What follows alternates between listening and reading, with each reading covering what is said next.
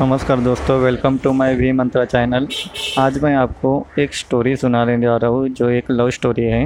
उसका नाम है एक लड़की पहली सी। टाइपिंग कोचिंग सेंटर में विजय का पहला दिन था। वह अपनी सीट पर बैठा टाइप सीखने के लिए नियमावली पुस्तिका पढ़ रहा था। तभी उसकी निगाह निगाह अपने केबिन के गेट की तरफ़ गई। कजरारे नैनों वाली एक सावली लड़की उसकी केबिन में आ रही थी। लड़की उसकी बगल वाली सीट पर आकर बैठ गई। टाइपराइटर को ठीक किया और टाइपराइटर टाइप करने में मशगूल हो गई। विजय का मन टाइप करने में नहीं लगा। वह किसी भी हालत में लड़की से बातें करना चाह रहा था। वह टाइपराइटर पर कागज़ लगाकर बैठ गया और लड़की को देखने लगा। लड़की की अंगुलियाँ टाइपराइटर के कीबोर्ड पर ऐसे पड़ रही थी जैसे हारमोनियम बजा रही हो। क्या देख रहे हो? थोड़ी देर बाद लड़की गुस्से से बोली, आपको टाइप करते हुए देख रहा हूँ। यहाँ क्या करने आए हो? टाइप सीखने। ऐसे सीखोगे, लड़की के स्वर में तलकी बरकरार बरकरार थी। मेरा आज पहला दिन है, इसलिए मेरी समझ में कुछ नहीं आ रहा है। आप टाइप कर रही थी तो मैं देखने लगा कि आपकी उंगलियाँ कैसे पड़ती है कीबोर्ड पर। आपको टाइप करते देख कर लगा, मैं भी सीख जाऊँगा। यदि इसी तरह मुझे ही देखते रहे रहे तो आपकी यह मनोकामना कभी पूरी नहीं होगी। लड़की फिर टाइप करने में जुट गई। विजय विजय भी कीबोर्ड देखकर टाइप करने लगा। टाइप करने में उसका मन नहीं लग रहा था। वह बेचे, बेचैनी सी महसूस कर रहा था। दस मिनट बाद ही उसने टाइपराइटर का रिबन फंसा दिया। रिबन तो फंसेगा ही जब ध्यान कहीं और ही होगा। लड़की उसके टाइपराइटर को थोड़ा अपनी ओर खींचकर रिबन ठीक करने लगी। इसी बीच रिबन नीचे गिर गया। वह उसे उठाने के लिए झुकी तो उसके गले से चुन्नी गिर गई। रिबन उठाने के लिए विजय भी झुका था। उसकी निगाह अकस्मात ही लड़की के उर्जों पर चली गई। वह सकपका गया। लो ठीक हो गया। लड़की ने कहा तक कि उसकी चेतना लौटी। लड़की फिर टाइप करने में लग गई लेकिन विजय का मन टाइप करने में नहीं लगा। वह उसकी बात से कर, लड़की से बात करने की ताक में ही लगा रहा। मन ही लग रहा है मन नहीं लग रहा है। अचानक लड़की ने उससे पूछा तो पीछे खिल, बाछे खिल गई। लगता है कि सीख भी नहीं पाऊँगा। आसार तो कुछ ऐसे ही दिखते हैं। आपका नाम विजय ने बातों, बात को पढ़ा, बढ़ाने के लिए सवाल कर दिया। सरिता अच्छा नाम है, लेकिन मुझे इस नाम से नफरत है। क्यों? कोई एक कारण हो तो बताइए। यह कहते हुए सरिता अपनी सीट से उठी और पर्स कंधे पर टांगते हुए केबिन से बाहर निकल गई। विजय उसे जाते हुए देखता रहा। उसके जाने के बाद उसके टाइपराइटर पर डाली। टाइपराइटर उसे उदास लगा और दुनिया बदल गई। इसी दिन से विजय हवा में उड़ने लगा, रातों को छत पर घूमने लगा, तारे गिनता और उनसे बातें करता। चांदनी रात में बैठकर कविता कविताएँ लिखता। गर्मी की धूप से गुनगुनी लगने लगी। दुनिया गुलाबी हो गई थी। ज़िंदगी गुलाब का फूल। आँखों से नींद गायब हो गई। वह ख्यालों में पैदल ही कई कई किलोमीटर घूम घूम आता था। अपनी इस स्थिति के बारे में उसने अपने एक दोस्त को बताया तो उसने कहा, गुरु, तुम्हें प्यार हो गया है। दोस्त की बात सुनकर उसे अच्छा लगा। अगले दिन विजय ने सरिता से कहा कि आप पर एक कविता लिखिए, चाहता हूँ कि आप इसे पढ़ें। यह भी खूब रही। जानना पहचान तू मेरा मेहमान कितना जानते हैं आप मुझे। जो भी जानता हूँ उसी आधार पर लिखा हूँ। सरिता उसकी कवि, लिखी कविता पढ़ने लगी। सरिता कल कल करके बहने वाली जलधारा लोगों की प्यास बुझाती किसानों के खेतों को सींचती राह में आती है बहुत बाधा फिर भी मिलती है सागर से। उसके प्रेम में सागर साहिल पर अटकता है सिर उनके प्रेम की प्रगाढ़ता का प्रमाण। पूर्णमासी की रात में उठने वाला ज्वार भाटा सरिता है तो सागर है। सरिता के बिना रेगिस्तान हो जाएगा सागर। सागर के प्रेम में सरिता लागती है पहाड़, पठार और मानव निर्मित बाधाओं का। कविता के नीचे उसने विजय की जगह सागर लिखा था। सरिता ने उसे देखा और कागज़ विजय की तरफ़ बढ़ा दिया। विजय ने कहा कि मैं चाहता हूँ कि आप इसे टाइप कर दें। इसे छपने के लिए भेजना है। सरिता कुछ नहीं बोली। कागज़ को सामने रखकर टाइप करने लगे। विजय उसे देखता रहा। इस बात का आभास सरिता को भी था कि विजय उसी से ही देख उससे ही देख रहा है। लेकिन उसने कोई विरोध करने के बजाय पूछा कि आप कवि है, बनने की कोशिश कर रहा हूँ। कवि भगोड़े होते हैं, सरिता ने उसकी ओर देखते हुए कहा। उसकी इस टिप्पणी से विजय सपका गया। कवि अपने सुख के लिए कविता रचता है। रचते समय वह कविता के बारे में सोचता है। उसके बाद वह कविता को उसके हाथ पर छोड़ देता है। कविता जब संकट में होती है तो कवि कविता के पक्ष में खड़ा नहीं होता। यह आप कैसे कह सकते मैं समझती हूँ कि आदमी की ज़िंदगी भी एक कविता है। मेरी ज़िंदगी एक कविता है। मेरी ज़िंदगी मुझे अच्छी नहीं लगती, इसलिए कविता भी मुझे अच्छी नहीं लगती। अरे वाह, आप तो कवि कवि भी है। अभी आपने जो वह तो कविता है। कविता नहीं, कविता का प्रलाप है, उसकी वेदना, जो उस कवि के कारण उपजी है, जिसने मेरी ज़िंदगी की रचना की। इतना कहकर सरिता केबिन से बाहर चली गई। कैसी है यह? विजय ने सरिता के टाइपराइटर को देखा। लगा जैसे टाइपराइटर किसी शोक के गीत की रचना में मशगूल है। प्यार की खुशबू। आज उन्होंने बातें अधिक की। उनके वार्तालाप को देखकर टाइपिंग स्कूल चलाने वाली मैडम ने उनके पास आकर कहा कि आजकल तुम काफ़ी खुश हो खुश हो सरिता। बदले में सरिता को केवल मुस्कुराई, विजय भी मुस्कुराए तो क्या मेरे प्यार की गंध से इसे भी लग गई? अगले दिन सरिता जब इंस्टीट्यूट आई तो काफ़ी सजी सजी दीदी थी, नया गुलाबी सूट पहने थी, बालों का स्टाइल बदला हुआ था। विजय को सरिता का यह बदला रूप अच्छा लगा। वह अपनी भावना को दबा नहीं पाया। बोला, काफ़ी सुंदर लग रही हो। जवाब में सरिता ने मुस्कुराते हुए थैंक यू कहा। फूल जब उसकी तरफ़ फेंका तो उसकी इच्छा कि वह खड़ा होकर नाचने लगे और ज़ोर ज़ोर से चिल्लाए कि उसे प्यार हो गया है। ग्रह नक्षत्र की चाल। आदमी जब निराश होता है या फिर लक्ष्य के प्रति उसकी स्थितियाँ साफ़ नहीं होती है तो वह धर्म और ज्योतिषी के शरण में चला जाता है। विजय की भी हालत कुछ ऐसी ही थी। वह सरिता को चाहने लगा था, लेकिन सरिता भी उसे चाहती है, यह स्पष्ट नहीं था। वह अपनी बेरोजगारी से भी परेशान था। घर वाले शादी के लिए अलग से दबाव डाल रहे थे।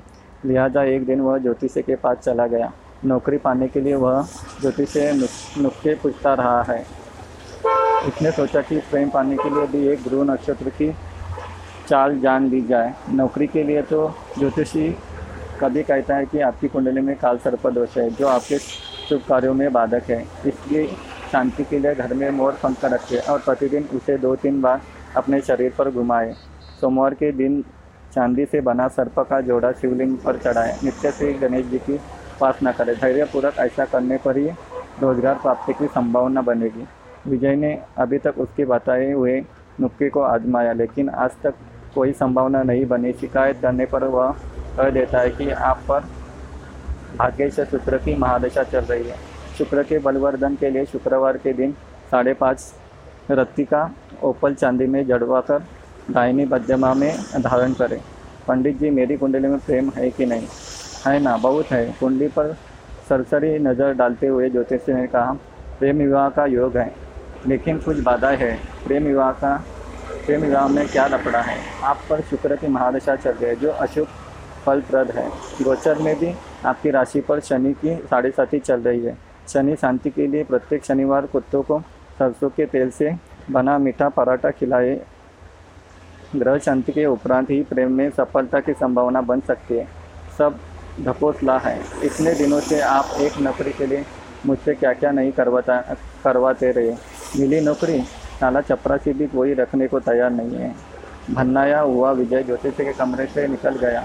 घर पहुँचते ही मम्मी की कहने लगी, तुम्हारे पिता ने लड़की पसंद कर रही है। उनके दोस्त की बेटी बीए करके नौकरी कर रहा, कर रही है तो मैं क्या करूँ? शादी कर लो। बिना नौकरी मिले यह नहीं हो पाएगा। फिर तो पूरी ज़िंदगी कुआरे ही रह जाओगे। बीवी की कमाई खाने से तो कुआरा रहना ही अच्छा है। कहते हुए विजय अपने कमरे में चला गया। ज़िंदगी आसान नहीं। एक सप्ताह तक सरिता टाइपिंग स्कूल नहीं आई। विजय रोज़ आता रहा और निराश होकर वापस घर जाता रहा। आठवें दिन सरिता के आते ही वह पूछा बैठा कि एक सप्ताह आई नहीं। ज़िंदगी में बहुत दिक्कतें हैं। कहते हुए सरिता अपनी सीट पर बैठ गई। क्या हो गया? मेरी बहन जो बीए कर रहे हैं, किसी लड़के के साथ चली गई। दोनों बिना शादी के एक ही साथ रह रहे हैं। ऐसा क्यों किया? उसका कहना है कि यदि वह ऐसा ना करती तो उसकी शादी ही नहीं हो पाती। मतलब हमारे घर के आर्थिक हालात इतना कहकर सरिता चुप हो गई। मुझे नहीं लगता कि आपकी बहन ने गलत किया है। आज की युवा पीढ़ी विद्रोही हो गई है। वह परंपराओं को छोड़कर नई नई नैतिकता गढ़ रही है। समय के साथ सब ठीक हो जाएगा, पर माँ तो नहीं समझी। हाँ उनके लिए समझना थोड़ा मुश्किल है, लेकिन आजकल सब चलता है। हमारा समाज बदल रहा है। बिना शादी के एक साथ रहना पश्चिमी परंपरा है, लेकिन सब अब ऐसा हमारे यहाँ भी होने लगा है। हाँ बैठकर सपनों के राजकुमार का इंतज़ार करने से तो बेहतर है कि जो हाथ थाम ले, उसके साथ चल दिया जाए। चाहे चार दिन ही सही ज़िंदगी में बाहर तो आ जाएगी विजय को लगा कि कह दे कि फिर तुम मेरे साथ क्यों नहीं चलती? हम शादी कर लेते हैं, पर वह कह नहीं पाया। जानते हो, मेरी एक बहन बारहवीं में पढ़ रही है। उसका भी एक लड़के से प्रेम चल रहा है। वे दोनों एक दूसरे से शादी करने को तैयार हैं। अगले साल बालिक होने, होते ही शादी कर लेंगे। विजय के मन में आया कि कह दे कि अच्छा ही है। वह अपने आप पर वर खोज लेगी। तो तुम्हें परेशानी नहीं हुई। वैसे भी पाँच हज़ार रुपये की नौकरी में तुम कौन सा राजकुमार उन्हें दे दोगे? अच्छा है कि वह अपने अपने प्रेमियों के साथ भाग जाए। बातों बातों में एक दिन सरिता ने उसे बताया था, उसके पिता की मौत हो चुकी है और वह तीन बहन है। उसका कोई भाई नहीं है। बहनों में वही सबसे बड़ी है। वह एक ऑफ़िस में काम करती है और उसे पाँच हज़ार रुपये मासिक वेतन मिलता है। दूसरी जगह काम पाने के लिए टाइपिंग सीख रही है। विजय को अपने एक दोस्त के साथ घटी हुई ऐसी घटना याद आई। उसके दोस्त की एक बहन अपनी बड़ी बहन के आदेश से दया देने के बाद प्रेमी के साथ भाग गई। उसके बाद उसका दोस्त गुस्से में उबल रहा था। तब विजय ने कहा था कि शांत रहो या वे दोनों जहाँ से, जहाँ हो कुशल से रहे। उसने जो किया अच्छा ही किया। तुम कौन सा उसे राजकुमार से ब्याह देते हैं? आखिरकार ज़िंदगी उसकी है। जीना इसीलिए उसे है, इसलिए निर्भर भी उसे ही लेना, निर्णय भी उसे भी लेना चाहिए।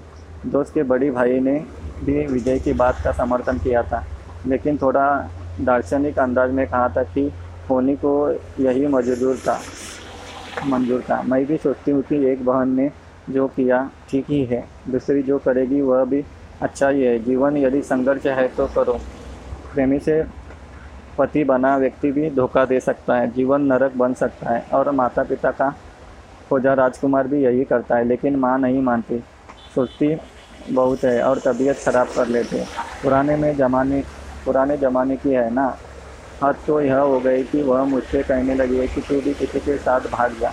मैं उन्हें इस साल में, इस साल में छोड़कर किसके साथ वो रो पड़ी सरिता? विजय की समझ में नहीं आया कि वह क्या करे और क्या ना करे। स्थिति को सरिता समझ गई तो खुद पर काबू किया और फिर से टाइप करने लगे। दस मिनट बाद सरिता उठी और बिना बोले ही चली गई। विजय की इच्छा हुई कि उसके पीछे पीछे चला जाए, लेकिन वह बैठा रहा और उसे जाते देखता रहा। मूसलाधार बारिश में बिजली का गिरना आसमान में काले बादल गिर आए थे। इस कारण परिवेश में अंधेरा पसर गया था। रह रहकर आसमान में बिजली चमकती और बादल गरजते। ऐसे मौसम में भी विजय टाइपिंग स्कूल जाने के लिए तैयार था। वह सरिता से मिलना चाहता था। जब वह घर से निकला तो बूंदाबांदी शुरू हो चुकी थी। फिर भी वह तेज कदमों से टाइपिंग स्कूल की तरफ़ बढ़ने लगा। कुछ ही दूर हो गया होगा कि बारिश तेज हो गई। सड़क पर चल रहे लोग भागकर किसी गाँव में गाँव में खड़े हो गए। पर वह अपनी मस्ती में दिखता हुआ चलता रहा। इंस्टीट्यूट पहुंचकर उसे पता चला कि सरिता नहीं आए। इतनी बारिश में आने की क्या ज़रूरत थी? मैडम ने विजय से कहा, आप नहीं समझोगी, जब समझ समझ, सब समझते हो, लेकिन अब सरिता यहाँ कभी नहीं आई। क्यों? आपको कैसे पता? उसका फ़ोन आया था। उसने कहा कि यदि आप आओ तो बता दो। वह कभी नहीं आएगी। विजय की आवाज़ किसी कुएँ में से आती लगी। विजय टाइपिंग टूल से बाहर आया। बाहर मूसलाधार बारिश हो रही थी। जैसे ही उसने नीचे की ओर कदम रखा तो बिजली चमकी और बादल गरजने लगा। विजय संन्या शून्य सा दिखता हुआ घर की तरफ़ चल पड़ा। उसने सोचा कि वह सरिता के घर जाएगा, लेकिन उसके घर का पता तो मैडम दे सकती है। यह सोचकर वापस पलटा, लेकिन तब तक टाइपिंग स्कूल बंद हो चुका था। दिखते हुए घर पहुँचा, तब तक उसका शरीर बुखार से तपने लगा। लगभग पंद्रह दिन वह चारपाई पर पड़ा रहा। जब कुछ ठीक हुआ तो बीसवें दिन टाइपिंग स्कूल पहुँचा। मैडम नहीं मिली। यह सिलसिला पंद्रह दिनों तक चला। सोलह दिन में उसे मैडम मिली। उसे देखते ही बोल पड़ी कि काफ़ी कमज़ोर हो गए हो। उस दिन बारिश में भीगा तो बीमार हो गया। विजय ने मैडम से सरिता के घर का पता मांगा तो उसने एक कागज़ पर लिखा और विजय को थमा दिया।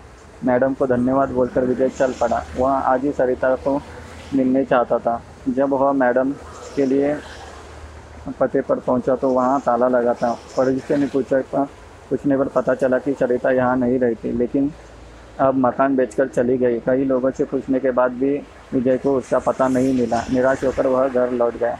सरिता के इस व्यवहार से उसे काफ़ी धक्का लगा। उसे कुछ समझ नहीं आ रहा था कि सरिता ने ऐसा क्यों किया। वह सरिता की याद में कविताएँ लिखने लगा। एक दिन उसने एक सपना देखा और उसके भाव को कविता के रूप में कागज़ के रूप, कागज़ पर लिखा। सरिता जो निकली अपने उदम स्थल से सागर की चाह में चली, द्रुत गति से सामने आ गया पहाड़। टकराने के बाद बदल लिया अपना मार्ग। मार्ग था लंबा पहाड़ों की श्रृंखला थी। पठार और पथरीली ज़मीन भी आदमी भी खड़ा था। हावड़ा लिए बाँध बनाने को तत्पर के खींचने के लिए चाहिए, उसे पानी पीने के लिए भी। बिजली भी तो चाहिए, घर रोशन करने के लिए। कारखाने चलाने के लिए, कारखानों के कचरे को बहाने के लिए भी चाहिए उसे नदी। तकरू से लड़के नहीं थकी, वह बढ़ती रही अविरल। दिल में सागर से मिलने की चाह लिए। भारी पड़ा प्यार अवरोधों पर पहुँच गई वह साइल पर, लेकिन मानव ने बना बाँध रोक दी उसकी धारा। कारखानों की गंदगी उड़ेल चढ़ा दिया उसकी आत्मा को। अपने आंसुओं से धोती रह वह अपना बदन। निर्मलता से अपना मिलना चाहती थी सागर से। विकास उन्मादी मानव ने रौन दिया उसकी आत्मा को। ज़िंदा लाश वह हो गई वह। उसके लिए तड़पता है सागर। साहिल पर पटकता है अपने सिर को। उसने तो दम तोड़ दिया मानव के विकास में। सागर भेजता है बादलों को उसे पुनर्जीवित करने के लिए। वह जानता है बेवफा नहीं है वह, सच्चा है प्यार उसका। कैद है, मानव के विकास में बरसते हैं बादल उपन की नदी। मानव को दिखती है अपना विकराल रूप मिलते ही प्यार की ताकत तबाह कर देना चाहते हैं। मानव सृष्टि को बदलना, बदला लेना उस प्रवृत्ति नहीं। भागती है तेज गति से सागर की ओर। बाहर फैलाए, स्वागत करता है। सागर बताना चाहते अपने कष्टों को वह, लेकिन कुछ भी नहीं जानना चाहता है सागर। जानता है वह मानव स्वभाव को, उसको भी तो पाला पड़ा है इस स्वार्थी प्राणी से। विजय की इस कविता को पत्रिका में छपे एक माह से अधिक हो गए, लेकिन उसके पास इस बार भी अब तक सरिता का कोई पत्र नहीं आया, फ़ोन नहीं आया। उसी उम्मीद में एक न एक दिन सरिता उसे संपर्क में ज़रूर करेगी, जब से वह कविता प्रकाश हुई है।